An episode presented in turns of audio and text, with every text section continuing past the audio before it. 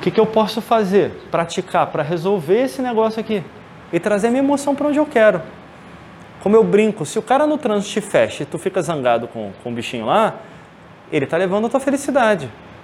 Se tem um marido, um filho, uma esposa do lado e reclama, pô, amor, não fica assim, pum, tu já briga com essa pessoa também, então o dia já foi para onde? Tu arrumou um problema em casa porque alguém fez alguma coisa que você nem sabe o porquê. Ele pode ter tido um momento mais nobre para fazer isso. A esposa estava parindo no carro, ele estava levando ela para a maternidade, ou tem um familiar. Ou ele pode só não saber o que ele faz e sair jogando o carro. De qualquer forma, eu não posso dar para aquela pessoa o poder de tirar o meu melhor. De tirar o meu dia como ele começa. Porque sem perceber, eu arrumo encrenca com alguém que está do meu lado, eu troco o meu estado emocional naquele dia, isso vai levando. E a gente não percebe que a maior parte do meu dia, do nosso dia, não é o que acontece, é o que eu faço com o que acontece. É se eu vou pegar aquilo e transformar em adubo ou vou deixar aquilo atrapalhar o meu jardim. Mais alguns benefícios dessa positividade. E aqui, ó, mais um estudo, 275 mil pessoas. E eles perceberam que quem tem um QP, o que é QP? É coeficiente de positividade. É o quanto que a tua mente fica no positivo comparado com quanto ela fica no negativo. Tem salários maiores, tem mais sucesso e tem mais qualidade de vida no casamento, na saúde, em tudo. Quanto mais eu consigo deixar a minha mente no positivo, isso não é o bonitinho de pensar positivo, não. É de gerar movimentos positivos na minha vida, porque não adianta pensar só no positivo. Eu tenho que ter um movimento real disso. E o movimento pode ser a coisa mais simples, olhar para o meu filho, para minha filha e perceber aquele sorriso, ver a alegria que é. É olhar para o sol se pondo e falar, cara, olha que presente que eu estou recebendo. A gente paga caro para fazer uma viagem num lugar longe, aí vai ver, olha, que coisa linda, mas tu mora no Rio de Janeiro, só vê desgraça e gente dando tiro, nem tem isso aqui, né? Quase não tem. Mas, cara, olha a beleza que tem aqui. Como muitas pessoas dizem, a gente mora no lugar que muita gente foi passar férias. Mas o quanto que a gente passa no dia a dia e olha para isso? Eu criei o hábito de, quando eu passo, até hoje eu faço isso, quando eu passo por lugares de praia que eu gosto, que cada dia eu estou num lugar no meu trabalho, eu paro, olho para o mar, às vezes eu até, dependendo de onde seja meu trajeto, se eu tenho tempo, faço até um pouco de atividade física e depois vou tomar um banho e vou de novo. Porque, cara, eu moro aqui, se eu não curtir isso, quem que vai curtir? Eu paro na minha casa para ficar olhando para o céu, eu boto a cadeira de praia lá, fico olhando para o céu, conectado com as estrelas, com tudo apagado, com um monte de cachorro em volta. Cadê a nossa felicidade? Somos nós que criamos isso, não é o outro. Equipes de projeto que tem um gerente de projeto com um coeficiente de positividade mais elevado, tem um resultado 31% superior, quando ele é comparado com outras pessoas similares, com a mesma habilidade técnica. Em outros quesitos, por exemplo, como saúde, quem tem um coeficiente de positividade mais alto tem um sistema imunológico mais eficiente. Momento, abre seu coração para o Marcelo de novo. Já passou por aquele momento de trabalho, de vida que está estressante? Cara, tu tá doido para jogar a cadeira na cabeça de alguém, o trabalho tá corrido, aí você vai tirar férias ou vai ter um final de semana para você. Quando você fala assim, fica doente. Com quem já aconteceu? Pega logo uma gripe, dá uma desinteria, sai a parada toda, a alma sai por cima e por baixo, dá um bico no estômago. Já aconteceu? Porque quando eu tô no meu sistema de estresse, eu tô no meu sistema luta, fuga, paralisação. Só que quando eu faço esse sistema ativo, eu paro o meu sistema imunológico.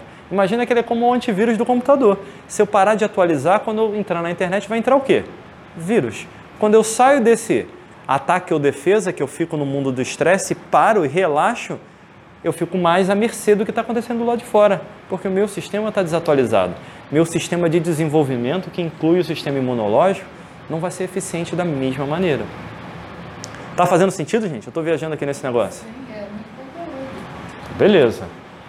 E quando a gente pensa nisso, alguns conteúdos a mais, além daqueles. Trabalhar a gratidão. O que tem de estudo mostrando o quanto que quando eu sou grato para a vida melhora para mim e devolve para mim coisas boas também com isso.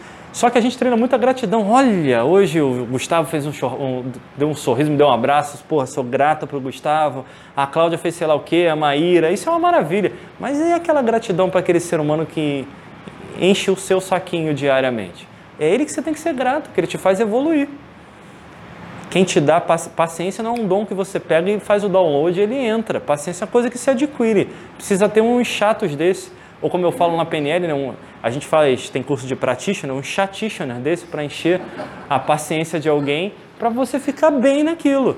eu tenho que ser grato a essas pessoas porque elas me tornam mais fortes, mais resiliente, mais flexível. Gentileza, o quanto que a gente se preocupa quando sai de casa e fala, cara, vou fazer uma coisa legal hoje. Cara, é a coisa mais simples. Às vezes eu esqueço o que eu vou falar para vocês, mas sempre que eu lembro eu mantenho. Ou tem comida de cachorro, às vezes, essa eu esqueço mais, no carro, para quando eu passo tem um cachorro com fome, dá para ele. Ou tem alguma coisa de comer, de alguma coisa, quando alguém peça. Ontem o rapaz passou, pô amigo, eu tô com fome, ó, toma um iogurte aí. Tava na mão lá que eu tinha comprado para mim lá, toma um iogurte aí. Pequena coisa que a gente pode fazer uma gentileza. O rapaz abriu um sorriso no sinal, sei lá, 11 horas da noite, que ia ter um negócio para comer. Qual o preço disso? E não precisa ter muito para fazer isso. Você pode tirar um sorriso da pessoa, do outro lado. Descobrir qual é o meu melhor, qual é o meu melhor caminho estratégico, como é que eu funciono. Quando eu estou gerando uma coisa que funciona, que estratégia que eu sigo dentro de mim? Tem um capítulo que é disso, de tirar a estratégia, que eu puxei lá da PNL. O que tem nessa estratégia? Como é que eu vejo coisas eficientes? Como é que eu vejo a minha eficiência e uso ela conscientemente naquilo que eu quero? Trabalhar um pouco esse controle da nossa vida, emocional versus racional, e descobrir que, cara, sou eu que tenho que respirar aqui, sou eu que tenho que voltar para cá, sou eu que tenho que criar o recurso. Se tem alguém me tirando do meu eixo, eu tenho que ser grato a essa pessoa, porque ela está me mostrando o meu nível de tolerância. A gente fala muito de amor, mas tolerância não é um pré-requisito do amor? Como é que eu amo se eu não sou tolerante com as pessoas? Se eu não sou tolerante com a fraqueza delas? As minhas fraquezas... Eu não quero que as pessoas sejam tolerantes? Ou como eu costumo dizer, se você encontrasse com você de 5 anos atrás na rua, com outro corpinho, ou melhor, se essa pessoa fosse trabalhar contigo, qual é a chance de você se aborrecer com ela? Com seu eu de 5 anos atrás, sentar. Se vier com esse corpinho, você vai ter paciência. Não, sou eu, vou ser bonzinho. Mas se vier com outro corpinho, qual é a chance? Imagina que cada pessoa que te incomoda é um pedaço do teu eu disfarçado de outra forma. Ou como eu já vi um médico chamado Dr. Sérgio Felipe falar, que nós somos fragmentos de Deus. Você quer descobrir como é Deus? Monta um quebra-cabeça. Aceita cada fragmento que a vida está te dizendo e monta ele, que você vai descobrir qual é a imagem que isso forma. Olha que coisa bacana. Pega o teu fragmento. Cada um é um fragmento de um aprendizado. Encontrar positividade. Para o negativo todo mundo vai ter uma raivinha, todo mundo vai, não vem com aquela, não, eu não sinto raiva, sente, dá uma vontade de esganar de vez em quando. A pergunta é o que eu faço com aquilo. Eu quero matar meu chefe quando ele me critica, ou eu falo o seguinte, olha, eu vou fazer um trabalho tão bem feito que ele nunca mais vai me encher o saco. Eu vou usar para minha motivação, para o meu crescimento, na minha habilidade profissional, ou para estrangular o bichinho. Isso é uma escolha. Como é que eu estou fazendo essa escolha? Como é que eu estou gerando esse movimento? E como é que eu estou trazendo a responsabilidade? Por isso que os dois remédios primordiais é trazer a responsabilidade e gerar um movimento com o meu aprendizado. E eu vou colher o feedback e assim eu vou crescer. Meus valores, quais são os meus valores fundamentais? O que me incomoda? Pensa, o que te incomoda na vida? Pensa numa pessoa que te incomoda e alguma atitude que ela tem que te incomode. Pensa aí, vamos fazer um teste. Pensou numazinha? Vê se o que ela tem não é contrário ao valor que você diz que tem. O que incomoda nela é ver o contrário do teu valor. Agora, quando ela te mostra aquilo, inverte. Volta para você e se pergunta assim, em que momentos que eu mesmo infringo os meus valores, esse mesmo valor? Em que momentos que eu faço isso? Exemplo, ao fulano é grosso demais. Que momento que eu perco a paciência com algumas pessoas próximas a mim? Eu estou infringindo o mesmo valor. Aquela pessoa está sendo só um espelho. Meditar. Meditar é olhar para dentro, do jeito que você quiser. Ora, medita, se conecta, faz auto-hipnose, não importa, mas vai para dentro de você e se ouve. Se você ouvir a mensagem que esse livro passa, você vai aprender a escrever nele. E aí você vai fazer o livro mais fantástico da sua vida, e só você pode escrever nele. Tudo isso nos leva a alguns remédios conclusivos para a gente fechar aqui a nossa reflexão. Primeiro deles, seja responsável pelo seu caminho, por você. Não leve os outros no seu ombro. Não queira ser responsável pela vida dos outros. Ah, mas é meu pai, é minha mãe, é meu irmão, é meu filho, eu tenho que... Não, não tem. Você quer resolver o problema da pessoa ou ajudar ela a evoluir? Como eu pergunto. Se você só resolve o problema da pessoa, ela aprende a resolver por ela? Não. Deixa ela bater com a cabeça um pouquinho, para ela aprender a evoluir. Só esteja lá presente para ajudar ela a pensar naquilo, mas ela que tem que botar a mão na massa. Não quer dizer que eu não posso ajudar numa emergência, mas se eu só resolvo, a pessoa não evolui. E ela vai ficar nas minhas costas o tempo inteiro. Se ela ficar nas minhas costas, É a minha vida que não vai fluir. E daqui a pouco sou eu que não estou evoluindo. Aprendi a responsabilidade, eu sou eu, o outro, e saber separar isso, gera um movimento. Qual é o movimento que eu vou fazer? Quem que eu estou carregando nas minhas costas? Qual é o primeiro movimento para fazer a pessoa resolver o próprio problema, para ajudar ela a evoluir? Se é para mim alguma coisa que não funcionou, o que, que eu posso gerar desse movimento para a minha evolução, para o meu crescimento? Se eu olhar para a minha vida com um olhar de evolução, de o quanto que eu posso crescer, eu vou discutir muito menos a relação com o que me incomoda e vou me perguntar muito mais qual é a minha lição e agradecer por ela. E aí aquele processo de ser grato, de ser gentil, vai se intensificando muito mais. Terceiro, esse movimento vai gerar um feedback. Eu tenho que aprender com ele. Vai dar certo sempre? Com certeza não. As histórias das pessoas de sucesso que eu já li em várias linhas de vida diferentes, você pode ler de Jesus, Buda, a Steve Jobs e quem você quiser, vai cair no mesmo cenário. A pessoa errou, acertou, errou, acertou. Eu brinco, até Jesus deu uma quebrada lá no tempo, perdeu a paciência um dia. Se o homem pode perder a paciência um dia e passou 40 dias meditando depois no deserto para dar uma limpada na alma, e olha, ele não pegou o celular e falou, olha, eu estou no 35º dia aqui, no meu processo de limpeza interior, estou quase me integralizando novamente. Não, e todo mundo conhece o cara, porque ele viveu aquilo que ele acredita, independente da religiosidade, porque não foi ele, não foi Jesus, não foi Buda que criou a religião. Foram os homens que vieram depois dele. Mas eles viveram aquilo que eles queriam. Einstein, por exemplo, no caminho dele, até Hitler no caminho dele, foi o caminho negativo, mas foi o caminho que ele escolheu, mas ele viveu aquilo que ele queria. Não vamos discutir se é certo ou errado, vamos olhar para nós e perceber qual é o nosso aprendizado desse movimento. Quarto, aplicar o aprendizado na vida, porque também não adianta pensar nele. É aquilo que eu fiz com o Gustavo ali, não sei, acho que não é legal não. Mas continuo fazendo com todo mundo, com o César, com a Cláudia, com todo mundo. Não vai adiantar, eu preciso pegar aquilo e aplicar.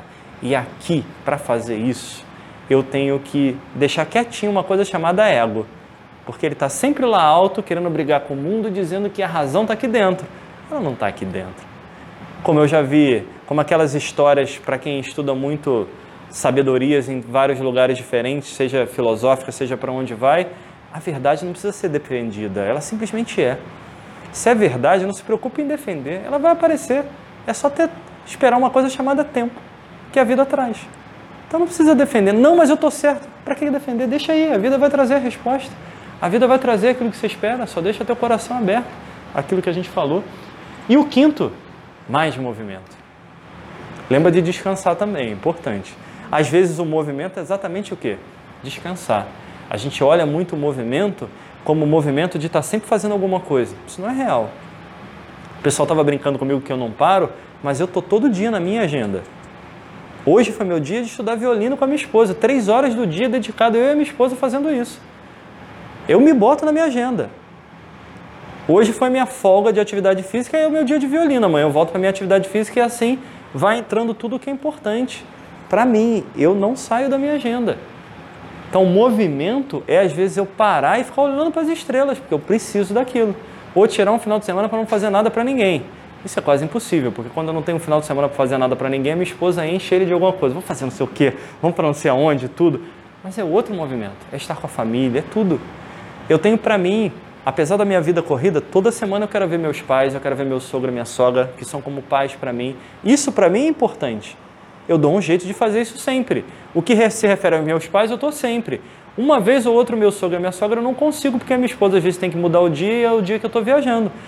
Mas ontem, 10 horas da noite, eu saí da Barra da Tijuca e fui lá em Botafogo para lanchar com eles. E voltei para casa e hoje eu tinha que acordar às 5 e pouca da manhã. Por quê? Isso é importante. Faça aquilo que é importante na sua vida. Não importa para que caminho seja. Se está alinhado, esse movimento tem que existir. Não pode ser negociado aquilo que está dentro da gente. Eu preciso estar na minha agenda, senão a vida não acontece. Quando eu faço esse ciclo acontecer, eu vou realmente fazendo com que eu mesmo me torne o meu próprio remédio, que é a base desse projeto novo. Pergunta, gente.